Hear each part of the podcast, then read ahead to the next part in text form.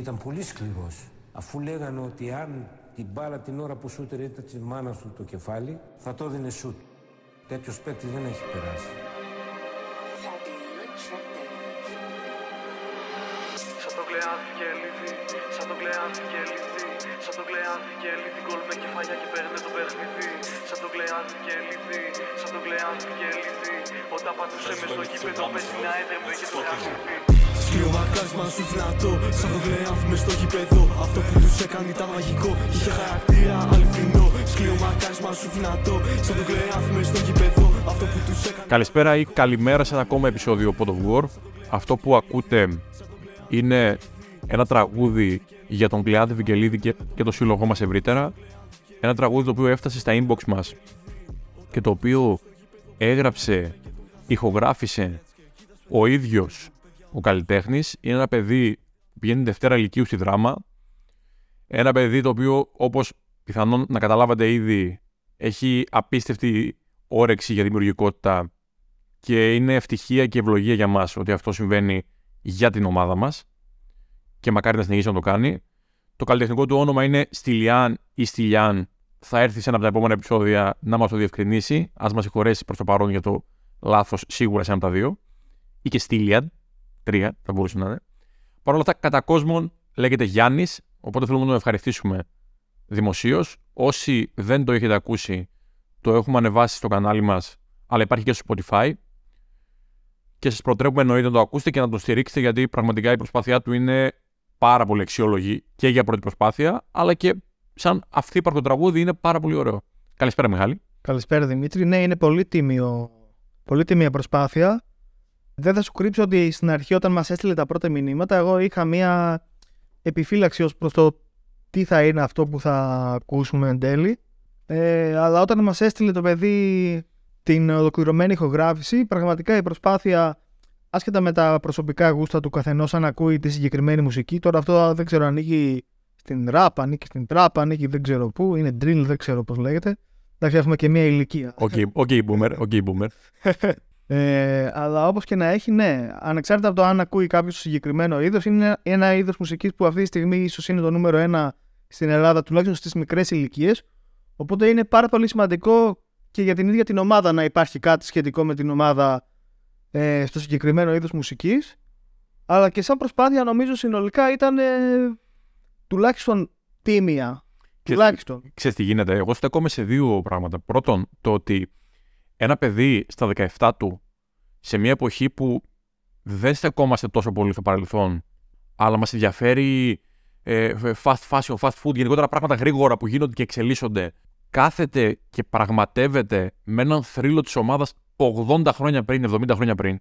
Στα δικά μου μάτια δεν είναι κάτι το οποίο περνάει έτσι απαρατήρητα ή απλά. Και είναι παραπάνω ότι αυτό το παιδί δεν, δεν ζει και δεν έχει μεγαλώσει στη Θεσσαλονίκη, από όσο ξέρω. Ακριβώς. Είναι στη δράμα. Ναι, πολύ σωστά. Και το θέμα είναι, παιδί μου, ότι ένα είναι αυτό. Και το δεύτερο, ότι και από άποψη πώς το προσέγγιζε το θέμα, η φρασιολογία που αποφάσισε να έχει, έχει την ε, αγνότητα, την τρυφερότητα, την ομορφιά που θα έπρεπε να έχει ένας 17χρονο. Δηλαδή είναι μια κατάθεση ψυχής και αγάπης από τη δικιά του πλευρά ως προς την ομάδα του.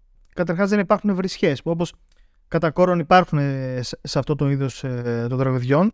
Έχει όντως ένα διαφορετικό επίπεδο ε, και κάτι που από ό,τι δεν σχολιάστηκε κιόλας σε κάποιος σχόλιο στο YouTube νομίζω ότι ποια είναι η, η προσέγγιση ενός παιδιού της ομάδας μας στο στίχο που αναφέρεται στο να μην, κλάψουν, ε, να μην κλάψει άλλη μάνα. Δηλαδή είναι μια προσέγγιση που όντως δεν γίνεται να περάσει απαρατήρητο.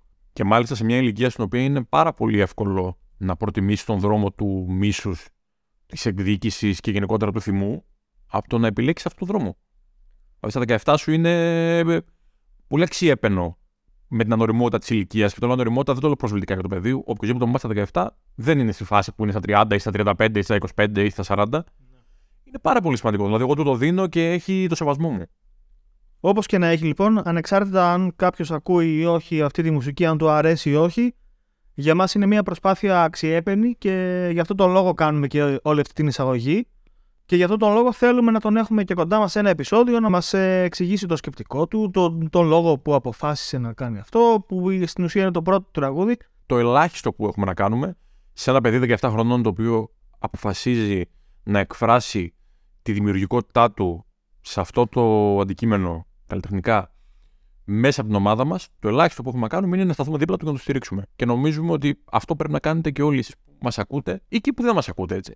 Ξέρεις που θέλω να σταθούμε; Παρατηρώ το τελευταίο διάστημα ένα κύμα από τον κόσμο ε, και δεν ξέρω αν, αν έχει ξεκινήσει από, το, από την αναφορά που είχαμε κάνει σε ένα από τα πρώτα επεισόδια ή και σε ένα post που είχαμε κάνει ότι ζητάμε τον κόσμο να ενεργοποιηθεί, να δραστηριοποιηθεί, να μας στείλει δείγματα του τι μπορεί να κάνει ο καθένας, φωτογραφίες, γραφιστικά, οτιδήποτε. Και από τότε έχουν εμφανιστεί άνθρωποι όπως και ο Ζώης που είναι ένα παιδί που συμμετείχε στην παραγωγή του Project 109 που το γνωρίσαμε τον τελευταίο μήνα. Και ο άνθρωπος είναι επαγγελματίας cameraman και η βοήθειά του ήταν ασύλληπτη στο να βγει το βίντεο των 109 χρόνων. Θέλω να πω ότι είναι πολύ σημαντικό και ευχαρι... νιώθουμε πολύ μεγάλη χαρά που μεγάλο μέρος του κόσμου έχει ενεργοποιηθεί και μας στέλνει πράγματα. Δεν ξέρω αν και ο Στήλιαν, ο Γιάννης, ε, ανοίξει αυτή την κατηγορία, αν είδε κάποια προτροπή. Όπως και να έχει, είναι πολύ θετικό για μας που οι άνθρωποι δραστηριοποιούνται και κάνουν πράγματα γύρω από την ομάδα. Κοίταξε, είναι πάρα πολύ σημαντικό και επίσης να πούμε ότι υπάρχουν κάποια παιδιά τα οποία έχουν στείλει μήνυμα ή έχουν στείλει υλικό το οποίο δεν έχει πίσει ράγει ακόμα ή δεν έχει αξιοποιηθεί, αν θέλεις. Και αυτό έχει να κάνει με το ότι η ανταπόκριση ήταν τόσο μεγάλη. Οπότε δεν έχουμε προλάβει ακόμα να τα βάλουμε σε μία σειρά και να ιεραρχήσουμε το πώς μπορεί να βοηθήσει ο καθένας μας.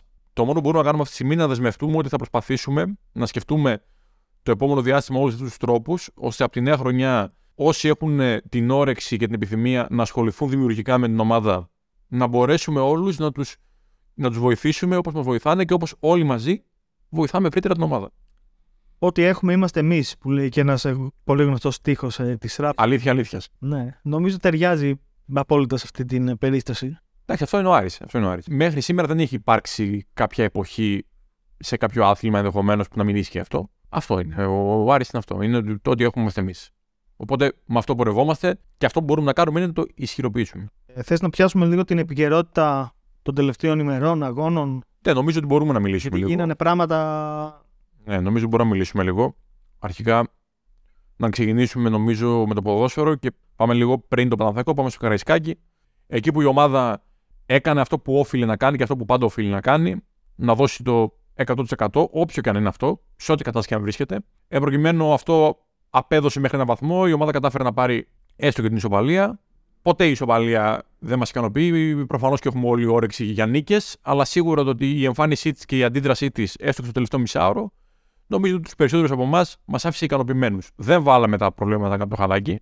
Προφανώς και τα προβλήματα που βλέπουμε είναι εκεί. Συγκεκριμένα, εγώ πριν γίνει το 2-1, έστελνα μηνύματα στο Μιχάλη και έκραζα και κατευθείαν έγινε το 2-1 και το 2-2. Η εικόνα της ομάδας ήταν, ε, ήταν τέτοια. Ναι, μέχρι το 60 δηλαδή δεν, δεν έδειξε κάτι. Μετά το 60 όμως έκλεισε όλα τα στόματα, ακόμα και τα δικά μας. Οι κακοπροαίρετοι θα πούνε ότι είμαι μαύρη γάτα εγώ και αυτό είναι το. Αυτό ήταν το, πες το, το φίλτρο που οδήγησε, το μαγικό φίλτρο που οδήγησε την ομάδα στην ε, μερική ανατροπή του σκορ.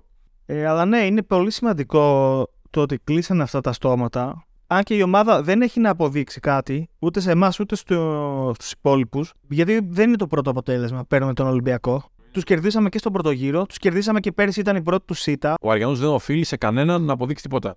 Έτσι. Μπορεί και οι υπόλοιποι, μπορεί και οι υπόλοιποι ομάδες να νιώθουν το ίδιο. Αλλά αυτό είναι κάτι που αφορά τους ίδιους, δεν αφορά εμάς. Εμάς αυτό που πρέπει να μας αφορά είναι το πώς βλέπουμε εμείς την ομάδα μας, πώς καταλαβαίνουμε εμείς τα καλά και τα κακά μας. Αυτό είναι το ζητούμενο. Οπότε, αφήνοντας το καραϊσκάκι, μπορούμε να πάμε σε μια αναμέτρηση η οποία νομίζω αντικατοπτρίζει πολύ περισσότερο τη φετινή κατάσταση της ομάδας και είναι το παιχνίδι της Τετάρτης με τον ε, Παναθηναϊκό. Εκεί η ομάδα έδειξε τις φετινές της παθογένειες στα ντέρμπι, στα μεγάλα παιχνίδια, αν θες, και γενικότερα. Απλά και τι γίνεται, επειδή έχει μια χι ποιότητα η οποία είναι αδιαφεσβήτητη σε επίπεδο ρόστερ και σε επίπεδο εκτοπίσματος ονόματο ομάδας. Τα πιο πολλά παιχνίδια από τα υπόλοιπα έβρισκε έναν τρόπο συνήθως με τις γκέλες της να τα καλυμπράρει όμως, να πάρει κάποια αποτελέσματα, να είναι μέσα στο minimum στόχο της. Στα ντέρμπι όμως, η φετινή χρονιά είναι παντελώς αποτυχημένη. Πραγματικά το να έχεις κάνει τρει-τρει ήττε π.χ. με τον Παναθηναϊκό χωρίς σε κάποιο από αυτά τα τρία παιχνίδια να έχεις πιάσει μια τρελή απόδοση Παναθηναϊκός, είναι το πιο πιστό δείγμα το πόσο έχει εκτροχιαστεί η ομάδα φέτος. Δηλαδή, γι' αυτό είπα ότι το παιχνίδι της Τετάρτης αντικατοπτρίζει το φετινό Άρη. Ναι, κοίτα, να κάνω και λίγο το δικηγόρο του διαβόλου. Ε, αυτό που είπες ότι και ο Παναθηναϊκός δεν έπιασε απόδοση. Δηλαδή, σε, πο- θέλω να πω σε πολλά ντέρμπι που χάθηκαν, η εικόνα δεν ήταν για να χαθούν. Σε κάποια υπάρχουν και διαιτητικά λάθη. Εντάξει, Η ομάδα θα μπορούσε να έχει πάρει ίσως κάποια αποτελέσματα παραπάνω, αλλά η- συμφωνώ. Εντάξει, η γενική εικόνα είναι ότι δεν πείθει, τουλάχιστον σε αυτά τα παιχνίδια. Θα σου πω όμως τη γνώμη μου. Όταν μιλάμε για διαιτητικά λάθη, προφανώς και υπάρχουν διαιτητικά λάθη, τα έχουμε δει όλοι. Τα έχει δει όλη η Ελλάδα. Οποιοδήποτε είναι αντικειμενικός κριτής, όσο μπορεί να είναι αντικειμενικός, γνωρίζει ότι ο Άρης φέτος ε, είχε αρκετά διαιτητικά σφαλτοσφυρίγματα, όπως πάντα. Εντάξει, η Ελλάδα είναι μια χώρα η οποία μαστίζεται από αυτό το κομμάτι. Κοίτα, υπήρξαν κάποιε σεζόν που κάπως είχε εξισορροπηθεί το γεγονός αυτό. Φέτος νομίζω ότι έχει λίγο παραγίνει πάλι. Γενικά στην Ελλάδα και όχι μόνο στον Άρη, γενικά στην Ελλάδα είναι πρόβλημα το θέμα το διαιτητικό. Είναι. ναι. είναι, πάντα είναι ένα μέρος της συζήτησης το και είναι πάρα πολύ λάθος. Σε κάθε περίπτωση. Νομίζω ότι αυτό που πρέπει να κάνεις πάντα για να βελτιώνεσαι είναι να κοιτάς από τη δικιά σου πλευρά τι μπορεί να διορθώσεις. Όσα πρέπει να μπορείς. Γιατί όταν, όταν κάνεις αντικειμενικά λάθη, πρέπει να διορθώσεις ώστε μετά στο τραπέζι να μείνουν μόνο τα διαιτητικά. Και εκεί πέρα να ασχοληθούμε με τη διαιτησία. Ναι. Προσοχή, δεν λέω ότι δεν έχουν γίνει. Δεν λέω ότι δεν επηρεάζουν άμεσα την πορεία της ομάδας. Πιθανόν η ομάδα, αν δεν είναι αυτά τα λάθη, να έχει 7, 8, 9, 10 βαθμούς παραπάνω. Θα εξακολουθούσε όμως να είναι μια ομάδα η οποία δεν θα διεκδικεί τίποτα. Πιθανότατα αυτό θα ήταν. Πιθανότατα ναι. Υπάρχει βέβαια πάντα αυτό το ερωτηματικό το τι θα γινόταν αν. Βρε σίγουρα και κάποιος και εσύ μπορεί να πει ότι Δημήτρης είναι λάθος, γιατί αν αυτούς τους βαθμούς τους είχες στην ώρα τους, μπορεί να είσαι άλλη ψυχολογία και να μην ήταν συν 10, να ήταν συν 15. Κοίτα, αν θες να σου πω προσωπικά εγώ για το θέμα της διαιτησίας. Και εγώ τα βλέπω τα λάθη. Και εμένα με πειράζουν, με ενοχλούν, τσατίζομαι, σκέφτομαι αυτό το αν, τι θα γινόταν. Προσωπικά όμως, μετά από όλα αυτά τα χρόνια της ενασχόληση με το ελληνικό ποδόσφαιρο, έχω φτάσει σε ένα σημείο τώρα απάθειας. Σαν να έχω κουραστεί με το θέμα αυτό. Σαν να αρνούμε να ασχοληθώ άλλο με τη διαιτησία. Όχι ότι δεν το βλέπω, όχι ότι δεν υπάρχει. Αλλά κάπου λέω ρε, εσύ, εντάξει, ποιο είναι το νόημα να κατηγορώ πάντα τους άλλους; Ξαναλέω, υπάρχει το πρόβλημα, επηρεάζει την πορεία. Απλά είναι κάτι που, δεν, που νιώθω ότι δεν μπορώ να ελέγξω. Ακριβώς. Είπες μια πολύ σημαντική λέξη.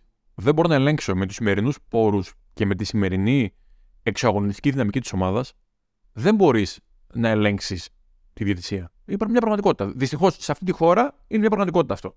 Τι μπορεί να κάνεις είναι να βελτιώσεις μέσα στο γήπεδο τις αποδόσεις σου. Είτε μιλάμε για τον πάγκο σου, είτε μιλάμε για, το, για την ομάδα αγωνιστικά μέσα, είτε μιλάμε και για το όλο το επικοινωνιακό κομμάτι που αφορά το σύλλογο. Σε αυτά μπορούμε να βρούμε προβληματικές καταστάσεις ή ημιτελείς καταστάσεις ή και σχετικά ανύπαρκτες καταστάσεις σε όλους τους τομείς. Οπότε αυτό νομίζω είναι που πρέπει να κάνει πρωτίστως η ομάδα. Θέλει να είναι ειλικρινής απέναντι στον εαυτό της και στον κόσμο της. Δηλαδή, κατά κάποιο τρόπο, ε, η αντιμετώπιση του θέματος είναι το ζητούμενο για μας. Γιατί ναι, μεν τα διαιτητικά λάθη υπάρχουν, ε, αλλά υπάρχει μια αντιμετώπιση ότι τα ρίχνουμε όλα εκεί και α, εκεί μας έσφαξε, ναι, θα είχαμε δύο βαθμούς παραπάνω.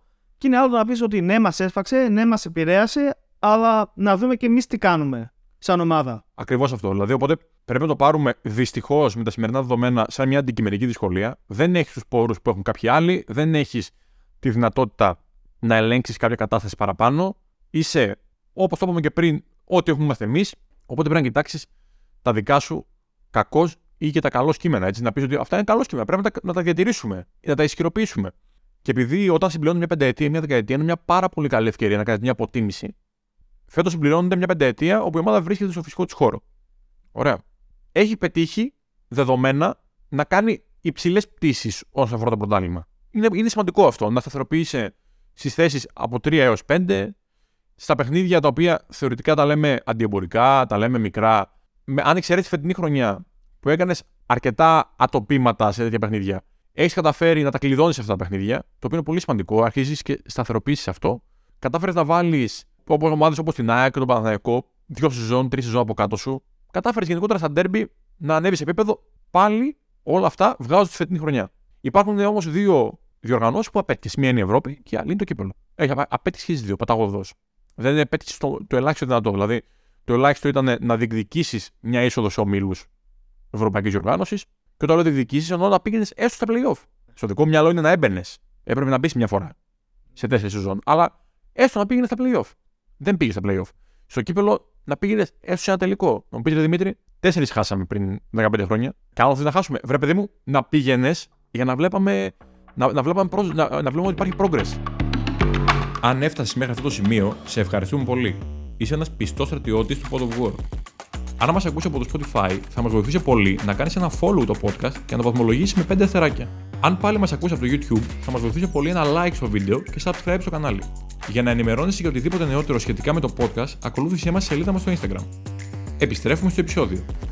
Πάντως, όσον αφορά την Ευρώπη, εκεί φαίνεται και η γύμνια του, του ελληνικού ποδοσφαίρου, νομίζω, τα τελευταία χρόνια. Γιατί, Ξεκάθαρα. και δεν μιλάω μόνο για τον Άρη, βλέπουμε όλες τις ομάδες κατά βάση να αποτυχάνουν με αντιπάλους δυναμικής που παλιότερα δεν τους βλέπαμε. Δηλαδή, κληρονόμασταν με τέτοιες ομάδες και γελούσαμε. Και όντως ήταν το επίπεδο τέτοιο που περνούσαμε αέρα. Είναι δεδομένο ότι μια ομάδα δεν μπορεί να ξεφύγει από ένα πρωτάθλημα το οποίο είναι σε ελεύθερη πτώση.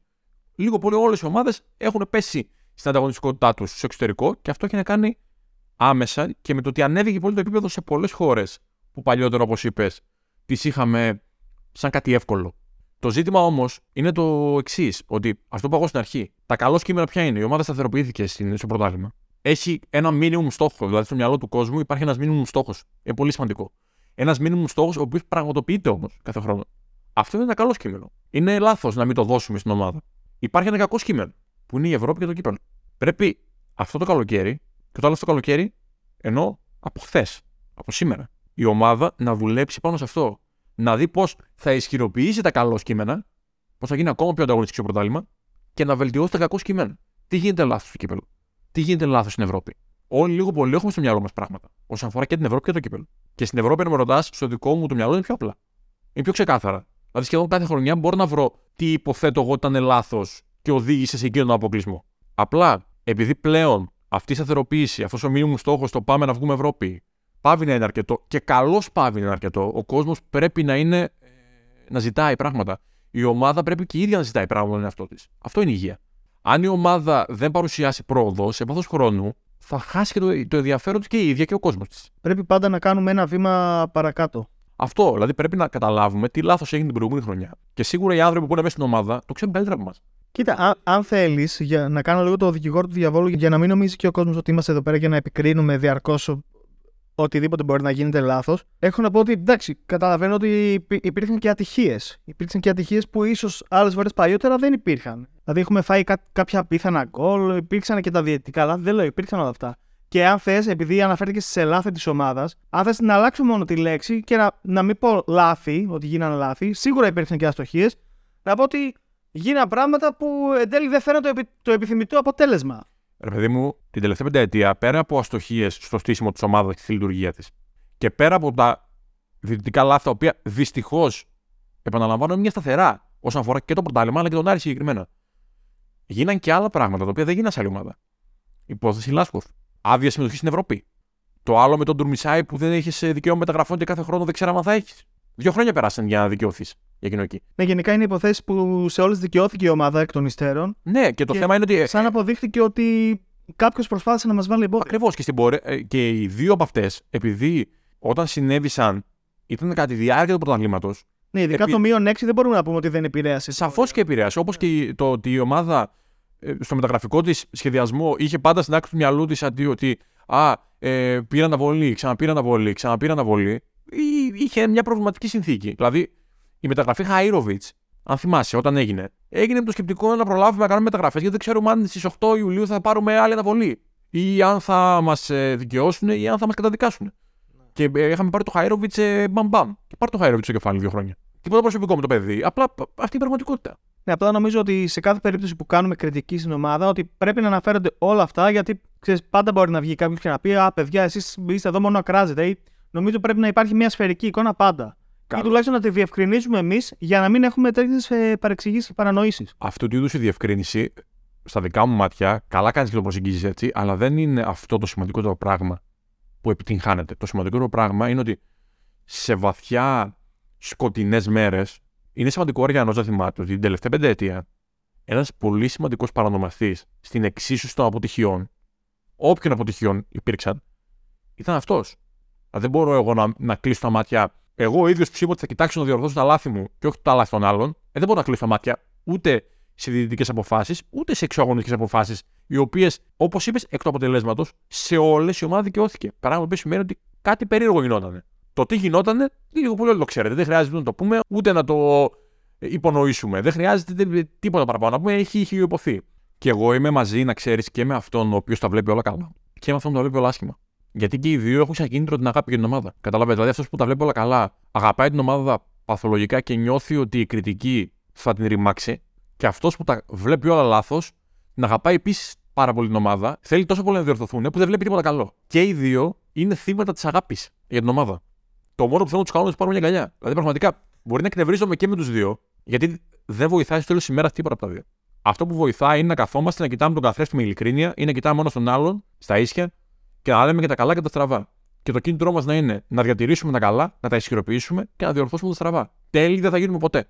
Τέλος πάντων, σε κάθε περίπτωση θεωρούμε ότι η ομάδα πρέπει να κάνει ένα και μοναδικό πράγμα, να συγκεντρωθεί στα υπόλοιπα 7 μάτς, να πετύχει τον minimum στόχο που η ίδια έχει θέσει στον εαυτό της και στον κόσμο της και το φορστάει στον εαυτό της και στον κόσμο της που είναι εκεί, το να βγει η Ευρώπη.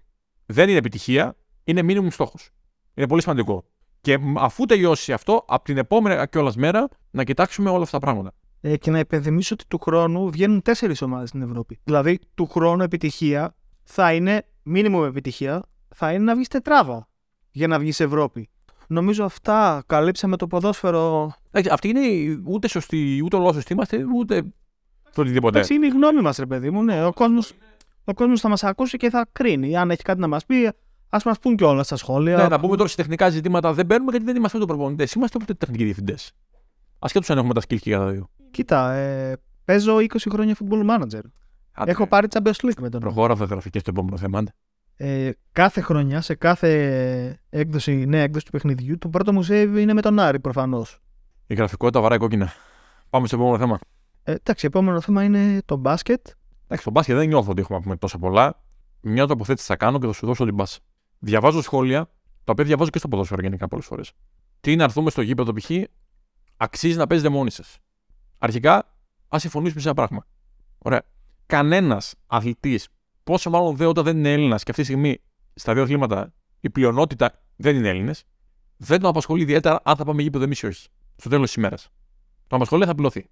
Δηλαδή δεν υπάρχει καμιά είδους τιμωρία στο μυαλό του η οποία μέσα περιέχει την αποχή από το γήπεδο. Ναι, που βέβαια στο μπάσκετ ε, ε, αυτά τα δύο ίσως συνδέονται γιατί δεν υπάρχουν πολλοί οικονομικοί πόροι. Οπότε και το ένα εισιτήριο ακόμα μπορεί να έχει αντίκτυπο. Ναι, απλά θέλω να πω ότι σαν είδος τιμωρία η φυσική σου παρουσία δεν τον αφορά. Ούτε αφορά κάποιον ποδοσφαιριστή της ομάδας, ούτε κάποιον μπασκεμπολίστα.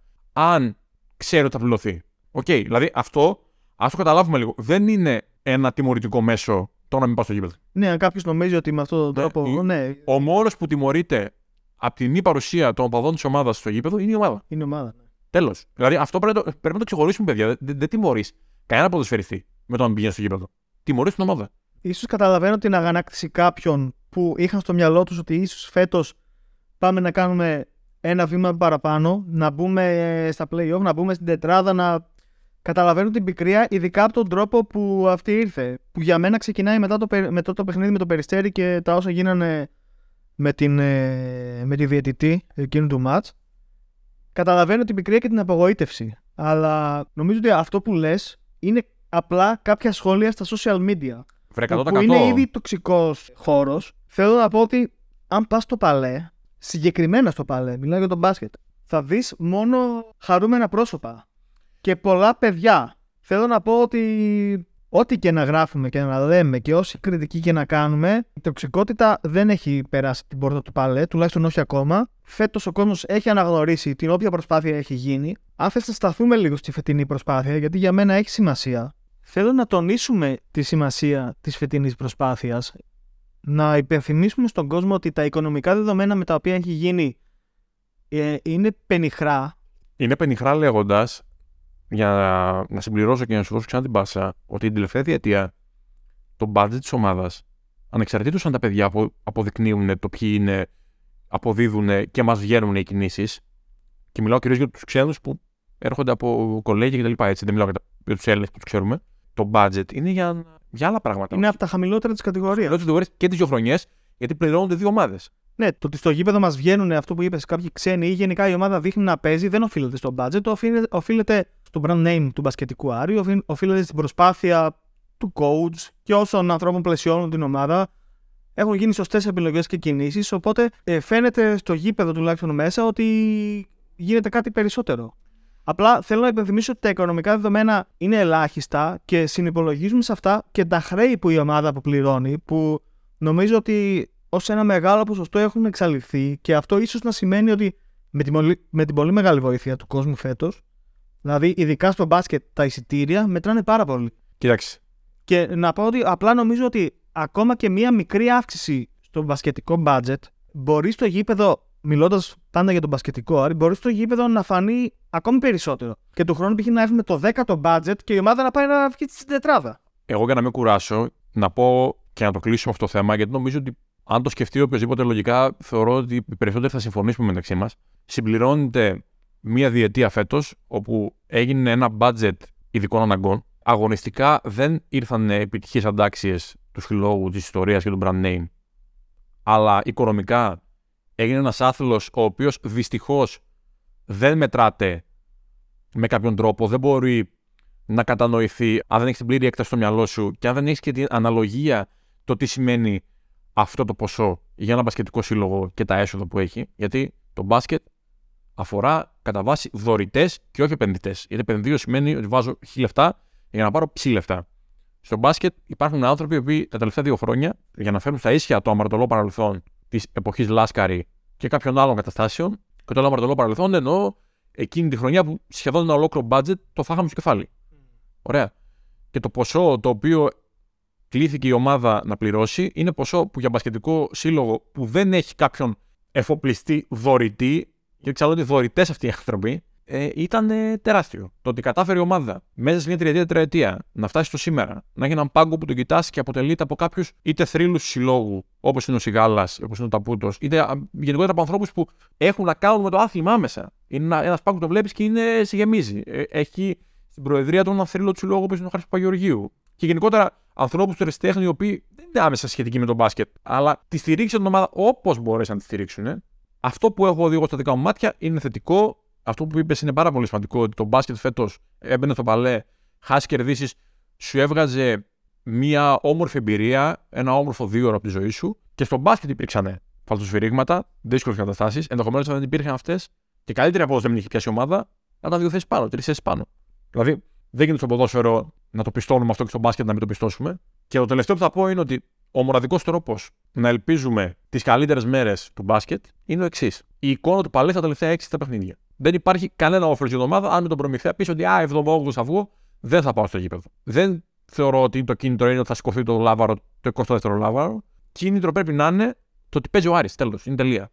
Δεν υπάρχει, υπάρχει καλύτερο κίνητρο από αυτό. Μιας και το ανέφερες, να πούμε ότι το επόμενο παιχνίδι με τον Προμηθέα θα υπάρξει η αποκατάσταση αυτής της ιστορικής αδικίας με τον 22ο τίτλο που θα υψωθεί στο ταβάνι του Παλέ. Και όπω το ξέρω, θα είναι καλεσμένος και ο Νικό Γκάλης και έχει δηλώσει ότι θα παρευρεθεί. Οπότε αυτό είναι ένα έξτρα κίνητρο για όσους ε, σκέφτονταν αν θα πάνε ή όχι στο Παλέ. Νομίζω για άλλη μια φορά το γήπεδο θα γεμίσει φέτος. Και μια ακόμη σημείωση που ήθελα να κάνω εγώ έχει να κάνει με τον coach Καστρίτη που πιστώνεται αρκετά σημαντικό κομμάτι της ε, επιτυχίας, αν μπορούμε να το πούμε, της τελευταίας διετίας. Στο poll που κάναμε στο Instagram ε, του Pod of War, ε, που σας ρωτήσαμε ποιον θέλετε να ακούσετε σαν καλεσμένος στα επόμενα επεισόδια, οι περισσότεροι από εσάς ζητήσατε τον coach, οπότε κάνουμε μια πρώτη δημόσια τοποθέτηση. Θα προσπαθήσουμε να τον πείσουμε να έρθει, αν και από όσο ξέρω δεν πολύ θέλει να μιλάει στα media.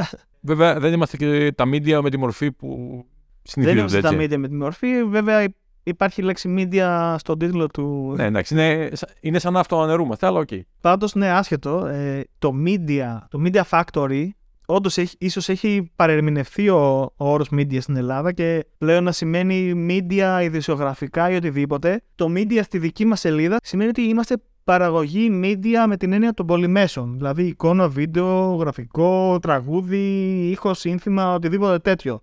Ε, σίγουρα όχι ειδησιογραφική ροή γιατί δεν έχει υπάρξει σε κανένα σημείο της μέχρι τώρα πορείας μας. Και πριν κλείσουμε το σημερινό επεισόδιο, να πούμε ότι επειδή ο Άρης δεν είναι μόνο το ποδόσφαιρο και το μπάσκετ. Ο Άρης είναι μια ομάδα που έχει δεκάδες αθλήματα, μια ομάδα που έχει χιλιάδες αθλητές. Και σήμερα συγκεκριμένα μιλάμε για το γυναικείο μπάσκετ και την πολύ καλή προσπάθεια που κάνει. Μια προσπάθεια η οποία συνοδεύεται φέτος μόνο από νίκες και κορυφώνεται τη Μεγάλη Τετάρτη στον τελικό ανόδου στην Α1, όπου είναι επίσης η φυσική θέση και του μπάσκετ γυναικών. στο τελικό απέναντι στον Ηρακλή. Είναι ένας μονός τελικός κόντρα στο, στην ομάδα του Ηρακλή. Και αναμένεται να είναι με κόσμο και των δύο ομάδων σύμφωνα με τις πληροφορίες. Οπότε, αν όχι με τη φυσική παρουσία, όπου είναι το ιδανικό, ζητούμε να στηριχθεί η ομάδα και αυτή, γιατί το αξίζει και το χρειάζεται κιόλας, γιατί κυριολεκτικά είναι το πιο σημαντικό μάτι της χρονιάς. Δηλαδή, είναι, είναι το μάτς που θα πιστωθεί όλη τη χρονιά, θα καρποθούν όλοι οι κόποι. Αυτό που λέμε εμείς πάντα είναι στήριξη σε οτιδήποτε έχει να κάνει με τον Άρη, είτε μιλάμε για το βόλεϊ ανδρών, είτε για το βόλεϊ γυναικών, το μπάσκετ γυναικών, το οτιδήποτε. Αθλήματα που δεν συνηθίζουμε να τα έχουμε στην ε, πρώτη γραμμή των επιθυμιών μας. Πρέπει να συνδεθεί ξανά ο κόσμος με το σύλλογο σε αυτό το κομμάτι. Προφανώς πρέπει να βοηθήσει και η ομάδα γι' αυτό. Και επειδή στο μπάσκετ γυναικών φέτος βοηθάει η ομάδα για να γίνει αυτό, καλό είναι να το στηρίξουμε με κάθε μέσο που έχουμε. Θες να σου κάνω μια ερώτηση και να κλείσουμε με αυτήν; Πες μου. Θα σε ρωτήσω, θα απαντήσεις. Δεν θα σχολιάσω την απάντησή σου. Θα είναι τα τελευταία λόγια του επεισοδίου. Στο συγκεκριμένο επεισόδιο, από το 1 έως το 10, πόσο γραφικός ένιωσε ότι έγινες; 11.